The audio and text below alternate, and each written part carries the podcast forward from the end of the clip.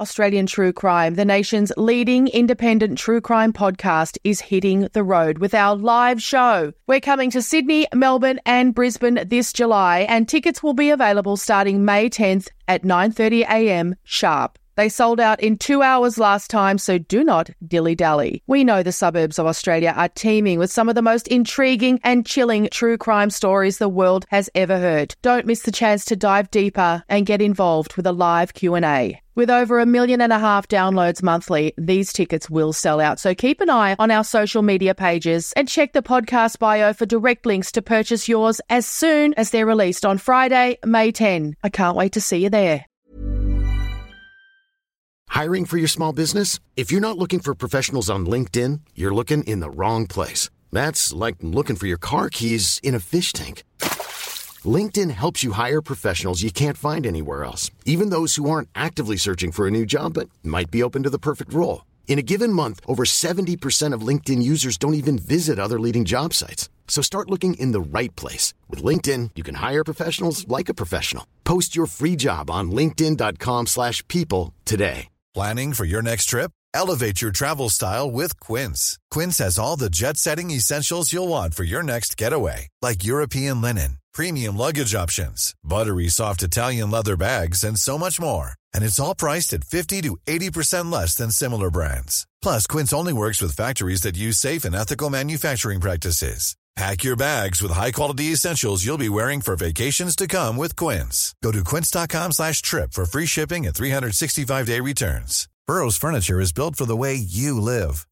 From ensuring easy assembly and disassembly to honoring highly requested new colors for their award-winning seating, they always have their customers in mind. Their modular seating is made out of durable materials to last and grow with you. And with Burrow, you always get fast, free shipping. Get up to 60% off during Burrow's Memorial Day sale at burrow.com slash ACAST. That's burrow.com slash ACAST. burrow.com slash ACAST. Hey there, it's Michele Norris. I'm host of a podcast called Your Mama's Kitchen. When I travel, I'm usually looking for a way to find a taste of home when I'm not at home. And one of the things I love to do when I am at home is entertain. And Airbnb allows me to do that. When I was in California recently, I rented a house that had a great kitchen. And when we were sitting around the table, we we're all thinking, we're in someone else's house. Someone could be in all of our homes as well. If you have a home, but you're not always at home, you have an Airbnb. Your home might be worth more than you think. Find out how much at airbnb.com/slash host. This is a true crime podcast, as the title suggests. So please consider this your warning that it's not suitable for children, and it probably will contain content that may be triggering to some people. Also, it's an Australian true crime podcast, so Australian Aboriginal and Torres Strait Islander listeners should be aware it may contain the voices of deceased people.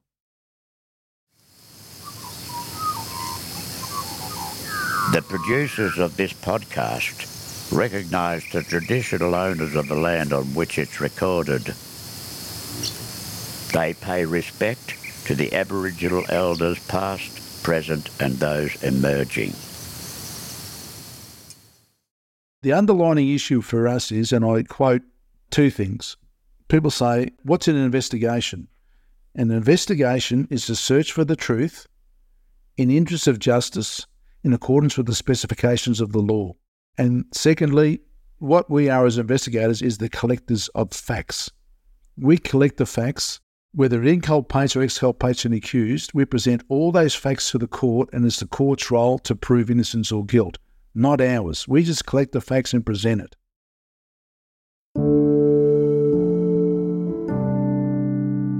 You may be aware that the alleged high country murder trial of former Jetstar pilot Gregory Lynn is about to begin in the Supreme Court of Melbourne. Lynn stands accused of murdering elderly campers Russell Hill and Carol Clay in the Wonnangatta Valley of Victoria's high country in March 2020. We'll be bringing you special editions of Australian true crime throughout the trial. But to help us prepare, we've enlisted an old friend who's been part of some of the biggest murder trials this country has ever seen. He was also our very first guest on Australian True Crime. He is former homicide detective Charlie Bezzina.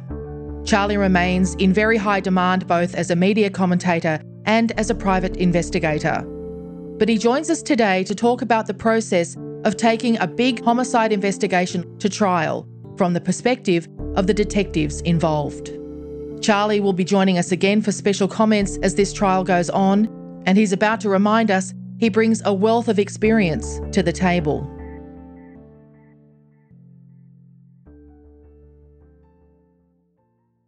I joined as a 17 year old in 72, and uh, I was uh, then was a general detective out of Footscray, a uniform member at Western Suburbs.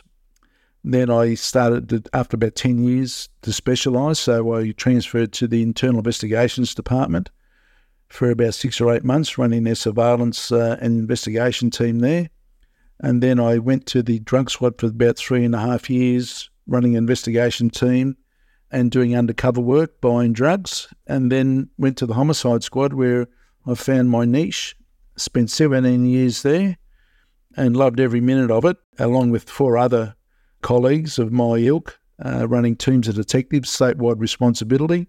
Was a legendary period of time that the five of you running homicide. And I know that the five of you still, and all of you retired now for some years, that all of you still hear from families Mm, yeah, you, you, do. And even now, and that's after leaving, and, and then they flowed on to doing what I'm doing now as a private investigator. So still dabble in that in, in regard there because I'm very victim focused. Speaking to families who've had that happen in their lives, family members of victims, they do oftentimes really bond with the detective, bond with the lead investigator in the best case scenario. Yeah, very much so. Um, because that's why they cling to you. You know, our relationship starts. So, from a process of doing a homicide investigation, there's a process you do follow. You might spend 5, 10, 15, whatever hours at the crime scene, processing the crime scene and the deceased. The crime scene tells you a story. The deceased tells you a story. People often ask me, well, why do you go and do postmortems? Because so much evidence can be gleaned from a postmortem and that's where you're going to get evidence about how the assault happened, the cause of death, the struggle, etc., etc., even from the clothes. So you're running that type of investigation there. Then after that's processed, your next step is going and spending a lot of time with the deceased family. Sitting in their lounge rooms, they've never had any interaction with police in the past. And this is the biggest thing. They've got a homicide detective on their doorstep, giving them this horrific news and trying to explain to them the processes of what's involved in now, and we're going to try and, and, identify stuff, and then we start learning as much as we can about the deceased through the family, and they cling to you, and that relationship lasts for years and years and years. Because if we charge someone today, it's about 18 months to two years before we can go to trial. And we have ownership. And the only ownership that the families have is us. We and how often is said that we, as investigators, represent the deceased because no one else does. And we're the ones that put that human face to the name. At the end of the day, the information for what we call the charge sheet for the accused is you did murder one Charlie Bezzina. Well, Charlie is a person, but we put a face, we put a body, we put a life to that name to the jury and the courts because all they see is a name on a on a piece of paper. They don't see that is a picture of the deceased as they see the accused being interviewed on our audio videotapes. You have to make them really care, right? Because yeah. the defense is going to try and make them really care about the defendant, about the alleged offender. They're going to say, this was his childhood, this was his background, this is why. If you find him guilty, they're thinking possibly sentencing and all of that. So they're trying to really humanize the alleged offender so you need to equally humanise the victim. Yeah, but if, as you've said, every day the trial starts, they're looking at the accused person. For me, I would love to see an easel with a picture of the deceased in life because that's what it's all about. That's what the jury should be seeing every day, not the face of the accused person alone. There should be an, easel on the other side of the court, and they can look at that and humanise it and say, yeah, this is what it's all about. This is this is the allegation that the accused has killed that lady or that man or that kid. I can relate to that person, and people will look at it, and, and they can say, well, "That's what this is all about." It's not just a name because they you do lose sight of the fact out of sight, out of mind, but not out of sight, out of mind is the accused. So the empathy it gets a bit of like the Stockholm syndrome where they start getting empathy to the accused person because they're going in as what we say clean skin, and they're looking at this guy and people are saying, well, he's got a nice face. I can't see him doing this horrible that the police are alleging. And how are they supporting it? We're going to question it.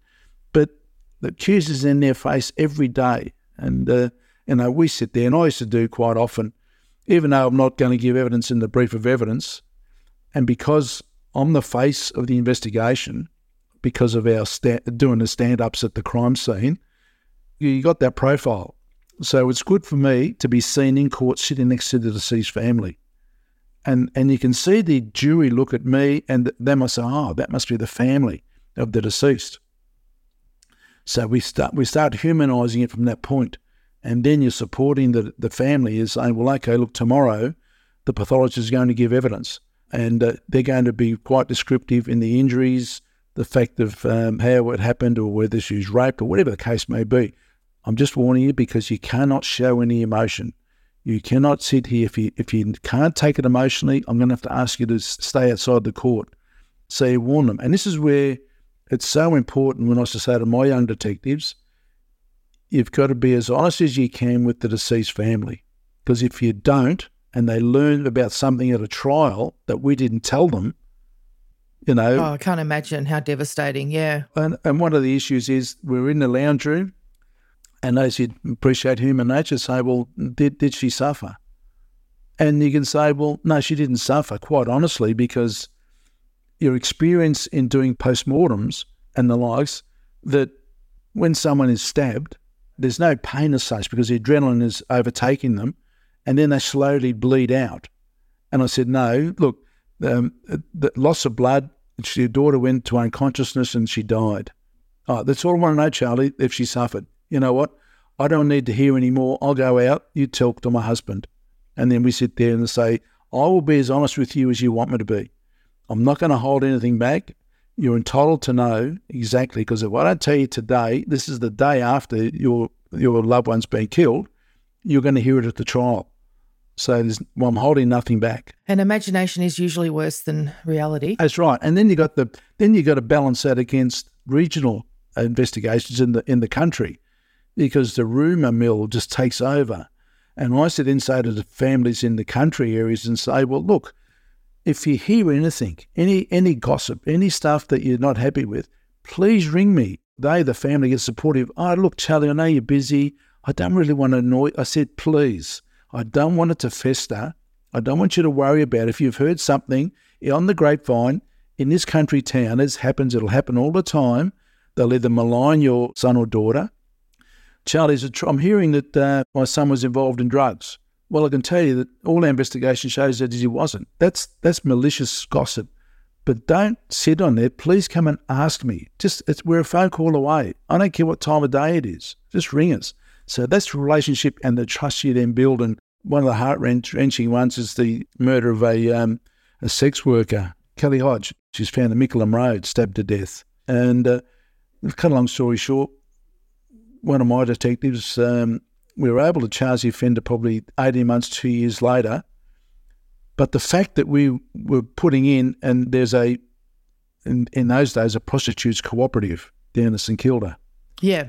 And they become their own police force and gutter crawlers, be mindful of this. Anyway, after we got the um, arrest and conviction, we got this beautiful card from all the sex workers thanking us for caring. Yeah heart wrenching stuff. Yeah, especially given their attitude usually to police. It is a great moment when police can bridge a gap like that, I always think. Very much so. What about in a case when you feel as though you have put a really solid brief of evidence forward and you've not got a conviction? Like, how does that happen? Well, a lot of times, uh, or most times, probably from circumstantial evidence. I've had a couple. I had the uh, RSPCA officer down at um, Mortlake, Stuart Fairley, uh, and then I had another one, the uh, millionaire um, Slavic Ramshin. The Jackie Ramshin case, there was um, a lady called uh, Jackie Merton. She was a game show host model on the Wheel of Fortune. She was 40 years of age. She married a uh, Russian developer, Slavic Ramshin. They lived in Domain Road, South Yarra. They had two children. At the time of her going missing, the youngest one was about four, I think, four or five, and the other one was about 10 or so. And there was a volatile marriage, a lot of family violence involved, that she was assaulted. She was a devoted mother to her mother. She would always ring mum, give a never miss a birthday, send flowers, this type of thing. So the marriage was on the rocks quite a bit, and um, Slavik was a very domineering uh, Russian uh, type of person, multi-millionaire. So they got to a stage where, you know what, we're going to uh, go our separate ways. But then they had to be separated for 12 months, not living under the same roof. So she moved into the pool room, which was a separate room near the pool in the mansion. But during that separation, she had a, um, a fling with a barrister. And uh, they were going to take the kids to um, the grammar school in uh, Chapel Street there or South Yarra. So this particular was coming on the school holidays. Jackie had arranged to see her mum. Says they'll bring the kids over. They had a mansion out at Macedon that he also had. So the story goes that, oh, look, I took the kids to the mansion. I come home. Jackie had, uh, wasn't home. Uh, her car was there. So I just grabbed the kids. We went to the mansion. I collected the kids. Jackie used to drop them off. That wasn't pre planned goes to the uh, mansion in Macedon for the weekend, comes back, then doesn't go home, but just goes to his mother's place in South Melbourne with the children, has a Chinese meal. Then he goes home a day later, finds that Jack is missing, there's a suitcase missing, etc. Um, oh, well, she's buddy out there seeing men um, and thought nothing more of it. Does he then the fact that he, he says that she's run away with a lover, does he stop her credit cards? No. Does he close any bank accounts? No, he does nothing at all. So it goes on. Eventually, a nun who's been looking after Jackie reports her missing, and it goes on from there. And uh, we just couldn't prove it. We had no body, uh, but we got to a stage we did forensic examination for a week at Macedon Ranges. This guy was a bird watcher at Werribee, uh, Sewerage Farm, go bird watching there. I was able to charge his, he had an offsider called Drobus. His marriage was on the rocks too. And then we end up doing a warrant at his place. We found a pistol, but nothing to compare it with. So we charged him with possessed pistol, but never found the body. But we got to a stage where we had some good circumstantial evidence with the family violence. Then I engaged a um, divorce lawyer to say, okay, uh, and I did a financial profile on on Slavik Ramshin, and they, I said I wanted to know to motive what would Jackie have got from the their marriage.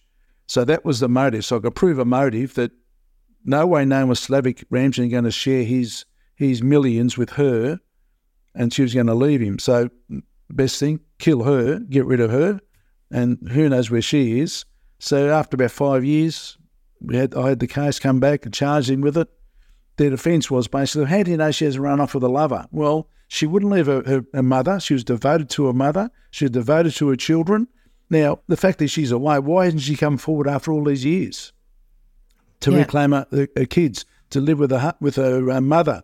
Nothing at all. And she hasn't touched any of the bank accounts. So these days we'd say bank accounts, you know, mobile phones and that, but there were no mobile Correct. phones. But she hasn't touched any of the money. Exactly. And, and he, he beat me a committal, and the DPP said, looked at it and said, well, you know what? They'll put that up as a defence. The jury will probably buy it and uh, not not convict him. Our chances of conviction are, are low. We're not going to directly present him.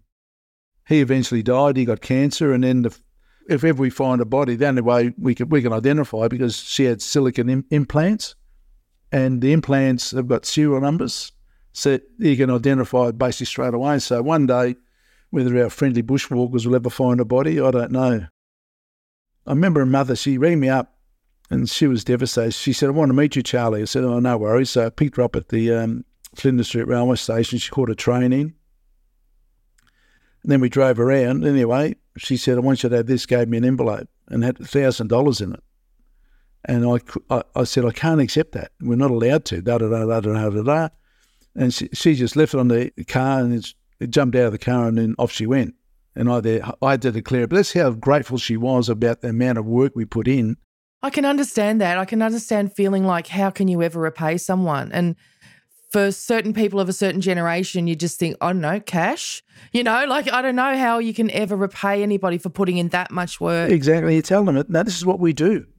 You know, this is, you know, uh, it's unfortunate. Uh, and they know you put in, in 120%. And you say, well, because we're emotionally involved as much as you are, you know, and we own it. We've got ownership. The DPP doesn't. We do. We're the ones dealing with the witnesses and, uh, and the families. We're the ones sitting in their lounge rooms you know, after the murder of their loved one and trying to convince them that we're going to do our damnedest to try and bring someone to justice and, you know, rep- represent, you know, you, are supportive of the family and you, you do take it to heart, but you can't become too emotionally involved because then you become an ineffective investigator. You learn from it and then you say, you know what, next time I'm going to cover off on that. It just occurred to me when you were talking about giving evidence and and I'm imagining the courtroom and the pressure that's on you. And it sort of goes into the more I talk to you and, and other police, the more I realize your workload, the number of facets that it entails, you know, because unfortunately, every day a new case lands on your desk or every couple of days, but you're still working on older cases. It takes years to get them to court.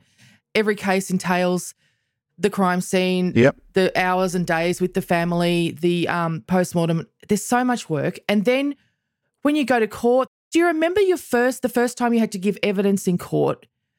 Were you nervous about that part of it, standing up in front of everyone, giving evidence, being cross examined?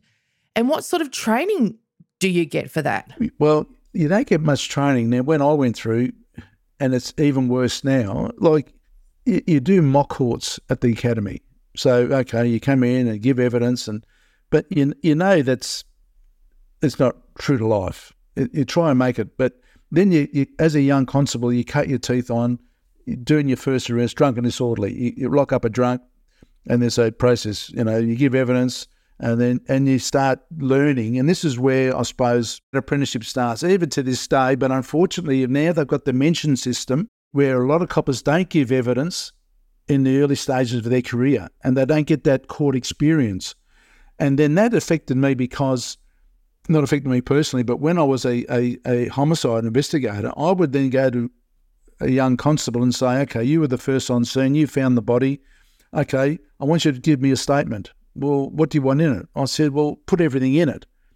And then they're very tenuous because they haven't got that experience about being involved in any major crime and then they're called to the Supreme Court. So they've bypassed, they never give evidence in the magistrates court. Here they are in the Supreme Court and the whole enormity. And a, a good defence barrister is going to attack a junior constable because they know that they, don't have court experience.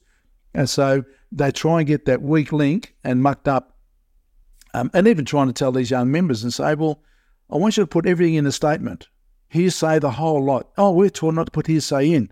I said, I understand that, but I want you to put what you thought, what you saw, what you heard, and all this stuff. Put it all in there, and the, it'll be the job of the barristers to censor what they're not going to make admissible. And at times, hearsay evidence is permissible when the defence says, I've got no objections, and they'll let that evidence in. Can you remind us what, what is hearsay evidence? Well, hearsay evidence it is uh, something that someone's heard in the absence of any corroborative evidence. You know, to say, well, oh, Michelle told me that uh, she saw this red car. Well, that's hearsay evidence because it's not said in the presence of an accused person or that type of thing. It's what while it might uh, I can take a statement to that effect, they'll just say, well, it's hearsay because it's something that's either she saw, but how is that corroborated in that in that regard and carries little weight. But it might be significant. Exactly. So, but I say, and I was, you know, from your experience in different court matters, I was told at a uh, coroner's inquest one day uh, that it's not the role of the police to censor statements, it's the role of the barristers to do that. The, the underlining issue for, for us is, and I quote uh, two things. People say, What's an investigation? An investigation is to search for the truth in interest of justice in accordance with the specifications of the law. And secondly, what we are as investigators is the collectors of facts. We collect the facts. Whether inculpates or exculpates an accused, we present all those facts to the court, and it's the court's role to prove innocence or guilt, not ours. We just collect the facts and present it. Policing is simple. Good guy catches bad guy, takes him to court. The complexities come in about now. of how a trial is in about that admissibility. Oh, that's that's prejudicial. We won't let that in. That, that's that's hearsay evidence. We won't let that in. We can't do this. And that's where the complexities start to say, well, you know, start censoring the interview. Oh, they said something that might be uh, taken as prejudicial by a jury person. And they're treating juries like uh, imbeciles. And they'd say, well, let them make their own decision. And no one sits in there trying to guide the jury about how they should be deliberating and they come back with different questions of, you know, even coming back and say, well, Your Honour, we've got a question. What is it? Can you explain to us what reasonable doubt is? And you shake your head and you say, well, and, and all he can do, because it judge is mindful about what directions because it goes to an appeal. You are all intelligent people. I'm not going to give you an explanation of what beyond reasonable doubt is. A reasonable doubt. You look at the, the words and you're intelligent enough, go away, and you make your own decisions on, on what that phrase means. And that's why inquisitorial, under coronial investigations, inquisitorial, no rules of evidence.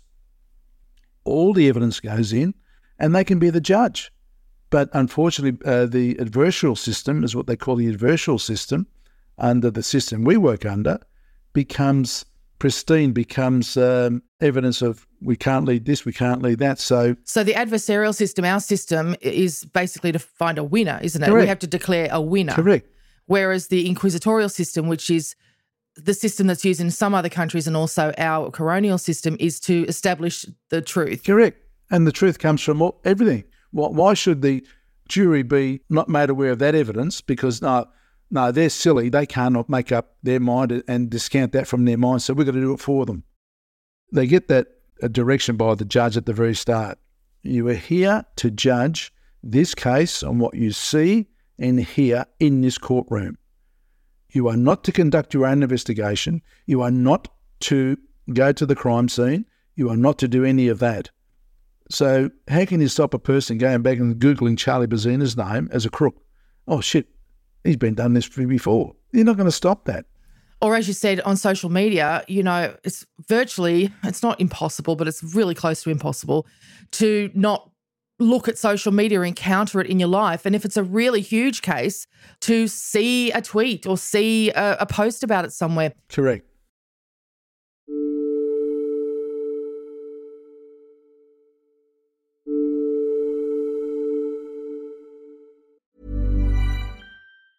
When you're ready to pop the question, the last thing you want to do is second guess the ring.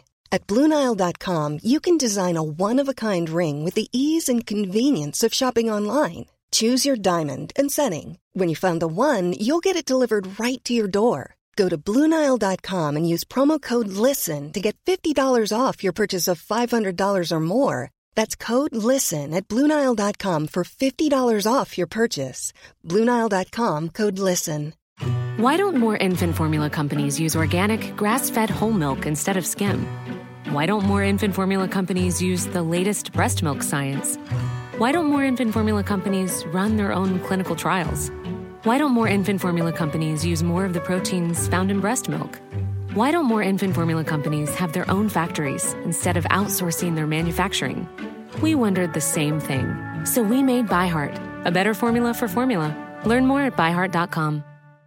If you're looking for plump lips that last, you need to know about Juvederm lip fillers. With Juvederm Volbella XC and Juvederm Ultra XC, your lip look, whether it's subtle or bold, can last up to one full year with optimal treatment and no additional maintenance. Find a licensed specialist and see if it's right for you at juvederm.com today. That's J U V E D E R M.com. Add fullness to lips in adults over 21 with Juvederm Volbella XC or Juvederm Ultra XC. Do not use if you have severe allergies or a history of severe allergic reactions, or if you're allergic to lidocaine or the proteins used in Juvederm. Tell your doctor if you have a history of scarring or taking medicines that decrease the body's immune response or that can prolong bleeding. Common side effects include injection site redness, swelling, pain, tenderness, firmness, lumps, bumps, bruising, discoloration, or itching. As with all fillers, there's a rare risk of unintentional injection into a blood vessel, which can cause vision abnormalities, blindness, stroke, temporary scabs, or scarring. For full important safety information, visit juvederm.com.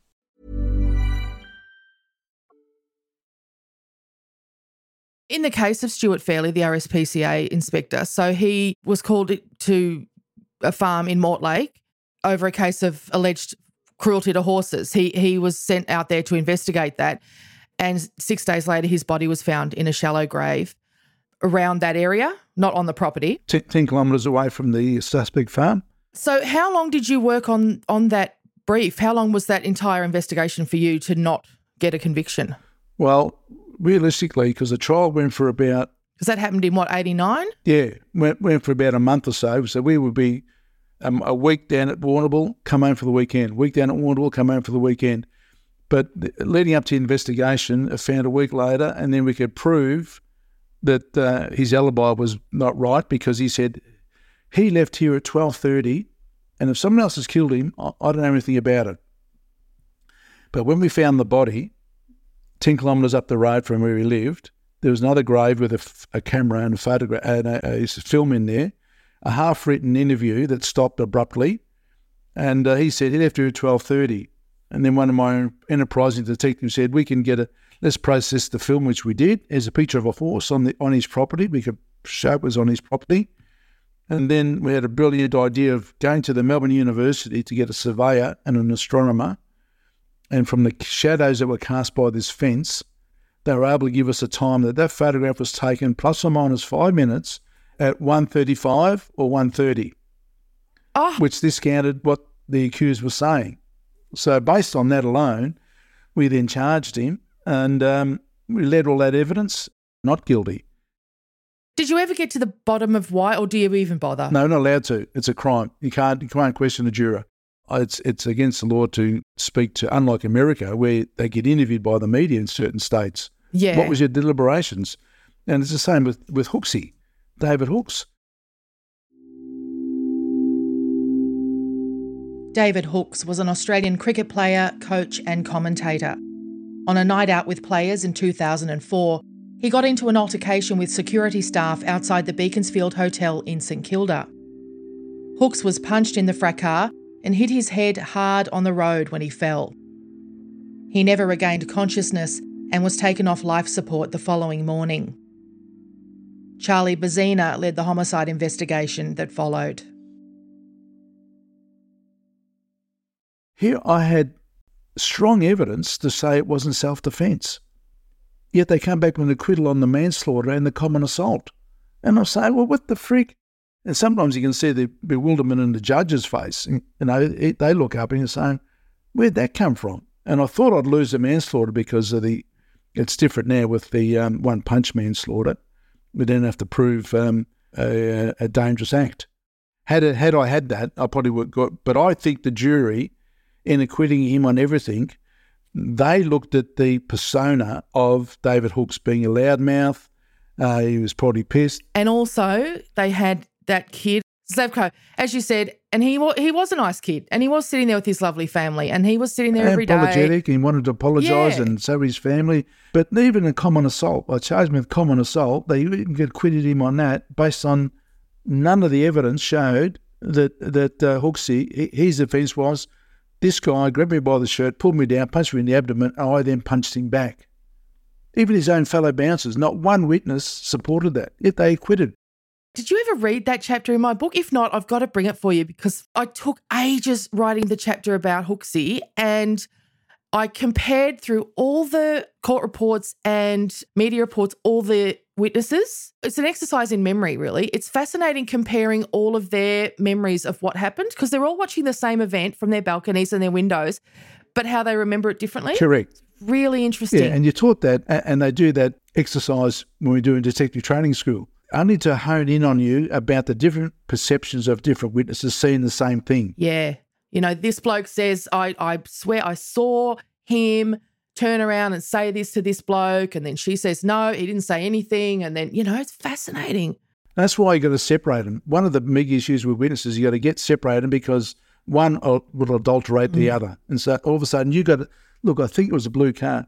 No, look, it wasn't a blue. It was a more more beigey. It was more this. Oh, do you think so? Mm, okay, yeah, I'll go beigey. Oh, and then you convince them to go there. That's why you got to separate witnesses. And it's all those last couple of seconds on that street. It's fascinating. I think there's about 16 witness statements and hardly two of them that are the same. Correct, exactly, and that, and that, that confuses the jury. So then, how does the jury interpret it with their different life skills? And this where you, you then do tell your witnesses, look, look at the jury when you're giving evidence, keep the same tone of voice, because as you know, they'll look at it. If you're not looking them in the eye, when they get a question, you, you drop your tone of voice and you drop your gaze to the floor, they know you're lying. You've got to be confident in what you're saying. And that's where, you know, it's good. You try and put the barristers off. And there's little techniques you do. And professional, the good barristers don't worry them, but they talk to the side of your face. Mm. And you're looking at the jury and the judge. But again, you can't teach that to a witness in five seconds. No, you can't because human nature, is you want to talk, look at the person you're talking to. Yeah. But you're trying to put them off a bit. So there is games that we all play, and and then you're trying to think about, without being too smart and being chastised by the judge, the barrister will jump up there and say, You didn't go down that laneway, you went there and you did this, and they make a statement. And you sit there mute. Well, well, what? Is that a question? Yes, it is. I thought it was a statement. Uh, are you asking me or telling me? And all of a sudden, say, you got to listen to the question and say, well, there's no question there. And you sort of remain mute. And then all of a sudden, then they, they're India's. And then something you can embarrass them. But you've got to be careful. You don't get chastised by the judge and saying, well, don't be a smart ass. But, uh, but you got to pick, you got to pick your mark, pick your mark. And the jury sometimes have a bit of a chuckle you have a great way of, I suppose, because you're so used to talking to juries. At the end of the day, you've got to tell people like me and my neighbour and my school mums, and it's the jury. Yeah, and you got to talk in plain language, and that's yeah. where you know talking to the media and that stuff. Get you don't talk police jargon. You got to simplify it down to the to the normal person to understand, and you know the the medical terminology for everything. Oh, and the scapula and that. Well, hang on, what's a scapula? Oh, that's a shoulder blade. Two hardest degrees to get is your medical degree and law degree, the two of the most. So our pathologists have a law degree and a medical degree. They get a law degree because they need to know the understandings of, of the law process because they're giving evidence so much. Um, so they're highly qualified people. Um, and they never stop learning also with uh, with what's required of them. And you know we have conferences with them, and even getting back to the relationships with witnesses. And you said earlier about the amount of involvement that we have as, as the informant. So prior to trial starting, what happens is we get a, a list from the prosecutor. Okay, Charlie, for the first day of the trial, I want these 15 witnesses. Okay, I want them in this order, and I'll have this. We often do the doctors and specialist people first um, because of their um, involvement with different things, um, with their own personal businesses and stuff prior to the week before the trial starts, I'm ringing up these 15 witnesses. Can you come to court? Is that your job? That's my job. Oh my God. Yeah, that's my job. I suppose I don't know who I thought it would be, but I thought there'd be some assistant somewhere or someone. No, you're wow. it. This is what I'm just saying. That's just the start of it. Because prosecutors lose sight of the fact that witnesses have lives. They don't, you can't demand it. Now, I've had some prosecutors, some arrogant ones, said, well, if they don't come, I'm going to take out a warrant for their arrest. They don't have a relationship with the witnesses we have. So you try and balance it and say, you know what, okay, I'll try and work around that. Or I've got a job interview on that day, or I'm doing a HSC exam, I'm doing this. Okay, I balance it. I go back to the prosecutor and say, look, this is the order we can do it in because they got this, they got this, and we've got to work around it. Or I've got a witness overseas. Then I've got to arrange a video link up in their time to our video people here, etc., etc. So that's okay. So come on Monday morning, my first lot of morning witnesses come along. I sit with them and I greet them at court.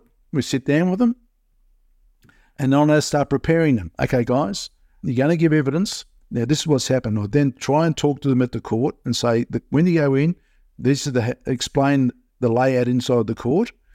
Now, you're going to get questioned. The first personal question was a prosecutor. He'll lead you through the evidence. You don't have to memorize it.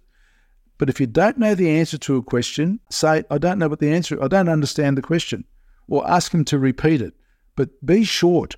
Don't give monologues. Just say yes, no as best you can. And be honest as you can. Don't guess questions except so you prepare your witnesses. God, and some of them would be so nervous. They would never have spoken in. Correct. Well, I mean, most people hate speaking in public. So. And, and, and, and this is the games you then play. I've had incidences where I've had a, a um, I'm not saying the female was different, but this particular lady was giving evidence, and we had the luncheon adjournment, and she was quite nervous. And I know, you know, the games that they play because you've experienced. So I know that the defence have got spies. They got their clerks out in the foyer. So this lady finished giving evidence, and then I took her aside in the foyer quite openly and said, Look, you're doing really well. Give them the support. You're doing well. Just keep telling the truth, reiterating, don't guess questions, don't guess answers. If you don't know, da da da da da. And sure enough, come back at two o'clock, the defence jump up. Oh, Your Honour, there's a matter that I want to bring to your attention in the absence of the jury. Oh, okay. What's that? Well, in the luncheon adjournment, Your Honour, we saw Mr. Bezzina speaking to the witness who's partly giving evidence. Accuse you of coaching her? Correct, correct. Yeah. Or putting things in her mind or telling her answer questions. Okay, uh, Mr. Sonos, okay, call Mr. Bezzina. Can you jump the witness box? Yep, swear yourself in. Okay, what was that all about? Well, Your Honour, she was so nervous. I was supporting her. All I said to her was try and support it, and they can call her and give it. What did Charlie say to you? Blah, blah, blah, blah, blah. Yeah, anything else, Mr. Brown? No. Okay, thank you, Your Honour. And that's the games they play. Yeah. But I'm not going to walk around. This woman's going to hop off the, the elevated ju- uh, witness stand, walk out, and I'm going to ignore her and walk out and not say anything to her. She's going to say, What the fuck? I know when she's been looking at you as a support, when you're the bloke who rang her up and asked her to come. I'm the one in a relationship with her. Because most of us don't know, yeah, you, you know, we don't know the rules and we don't know all these little quirky things Correct. and about coaching and all that. And it would make her so much more nervous and possibly upset.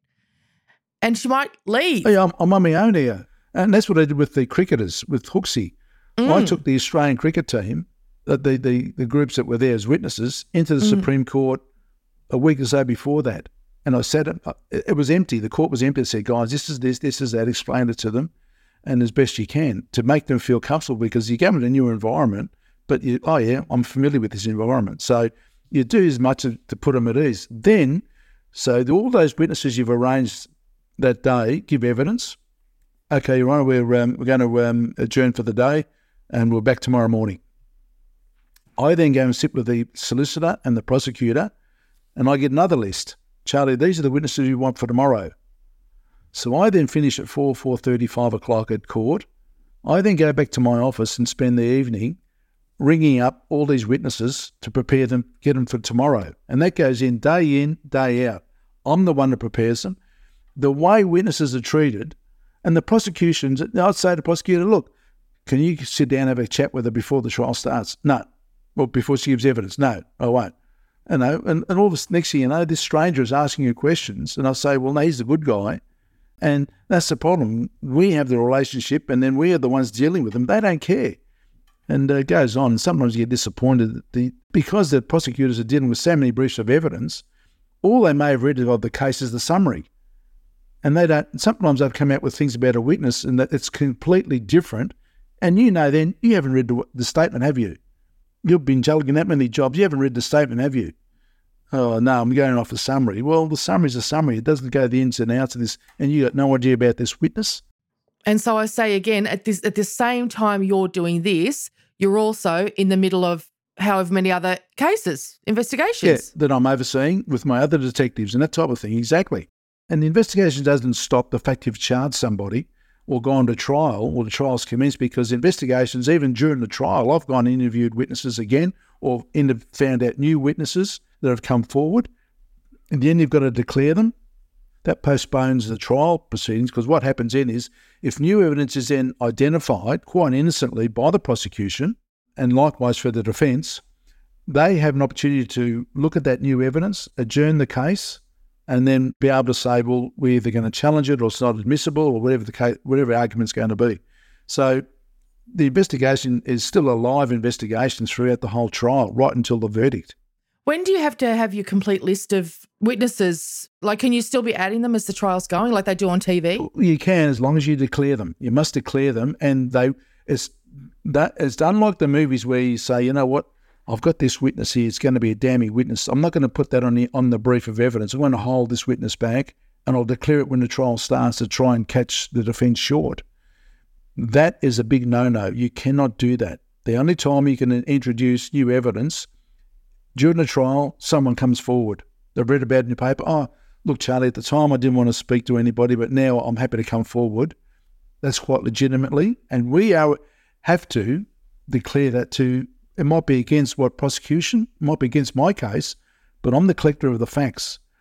I've now got an alibi witness to say, well, Charlie, I didn't come forward, but uh, Dave, the accuser, was with me that night. I'm going to say, shit, that hurts me. But I then have to take a statement off that one, give it to my prosecutor. The prosecutor then gives it to the defence. They then go to court in the absence of the jury and declare it to the judge and say, this is the circumstances that this new witness has come forward. It's quite legitimate. There's nothing, no shenanigans by the prosecution. But here it is here and then they will impose that witness or they argue it and say the admissibility, yes, we'll accept it. Okay, that's that person's put on the witness list. And people don't realise is prior to the trial starting, the defence get the complete hand up brief of evidence. They get every skerrick of evidence that we will be alleging against that accused person. That's served on the accused through uh, their lawyer, and they go through it with a fine tooth comb, looking for the Achilles heel. Where are our weaknesses? Now, I, when my detectives or I do a brief of evidence, we go through it, they scrutinise every bit of it. We look at any weaknesses ourselves. And I go to a crime scene and I'm, I'm in defence mode. I'm thinking like a defence barrister. What should I cover off? What should I do this? I remember that from my experience that comes in. And how do I shear up uh, and, and run every rabbit down this burrow going to trial? To, because if I don't, Uh, I'll back it in that a, a competent defence barrister will there, there's a routine that a defence barrister will take about how they're going to question. And you might think everything's okay. You're in a false sense of security. All of a sudden, bang, they edge with the one question. They close all the gates. You've got nowhere to go. So an It's fascinating, isn't it? And they'll ask these like really seemingly unimportant, these short yeah. little questions yeah. that, like you said, seems like it's kind of it's, everything's cool. And then you realize, oh my God, they were stitching it up from yeah, the beginning. I've got nowhere to go. You know, I can't sort of say, but you said earlier, ABC. And a good, competent defence barrister, they earn their money. You know, when they get complexities about doing, we present all this forensic evidence, and they got to get their head around, understand it completely, and they might get their own defence forensic evidence to go contrary to that. They're talking like a pathologist. They're using the right terminology. They're this and that. Very, very clever people. That is something that the forensic pathologists still talk about, Charlie, all these years after your retirement. They still talk about the fact that their conversations with you during an autopsy were at a very high level of language, literally. Like they were able to speak to you like a pathologist. Yeah. They didn't have to explain things, dumb things down to you. They could talk to you like another pathologist, yeah. which they really enjoyed. And I enjoyed learning. When all said and done, we are the investigators. You know, I'd go to a post mortem and they got their expertise, but at the end of the day, I'm at the Supreme Court. I'm the one who's being challenged. You're leading the investigation. The same as forensic examiners when they go to a crime scene. You know, they'll always write out on, on something they've missed out on. Let's say a crime scene examiner doesn't do something. Well, he gets cross examined, or he or she, and say, Well, why didn't you do that? Oh, Mr. Bazin never told me to, and all this stuff. And then I get give evidence. I get a lamppost up my backside of saying, Well, why didn't you tell me to do that? Well, he knows his job, but with a post mortem, you know, there's a process you go through. When a post mortem might take five, six hours, depending on the complexities of the wounds, etc., etc. But I can then say, you know what? I know the investigation. Look, can you take a a, a swab or do an examination of this particular part of the body? If the pathologist hasn't been to the scene, that's why it's so important even to get the pathologist at the crime scene. And then he'd look at me, the pathologist, and say, "Well, anything else you want me to do?" So they are an aid to our investigation, and basically, I'm the one dictating what I want from my experience from previous uh, other postmortems that I've done and constantly learning. But you are driving the investigation at a postmortem, at a crime scene, at an interview, and that type of thing. And it's up to you uh, then to dictate which direction it takes. And then ultimately, you know, we learn and, uh, you know, and that's the ownership you've got. You're the one with ownership. You're the one that's going to get reamed and say, well, why didn't you do that? You're leading the investigation. Oh, I never thought of it and everyone will write out because you brought it out of court. Everyone will write out on your back because it's easy say, "Oh, well, why didn't you do that, Mister uh, Forensic Examiner?" Oh, I wasn't asked to. Why didn't you fingerprint that particular? Oh, I wasn't asked to. And then you get reamed. You walk in, not knowing what's happened, what's been cross-examined. Next thing you know, bang, you cop it all. God, the responsibility is unbelievable.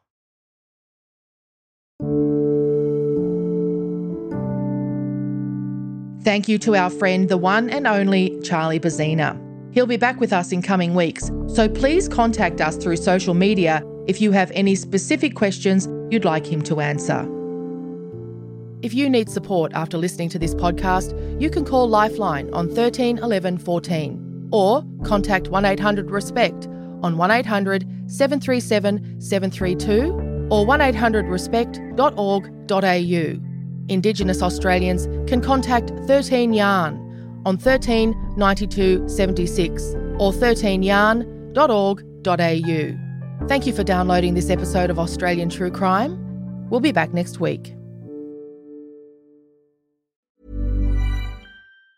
Hey, it's Danny Pellegrino from Everything Iconic.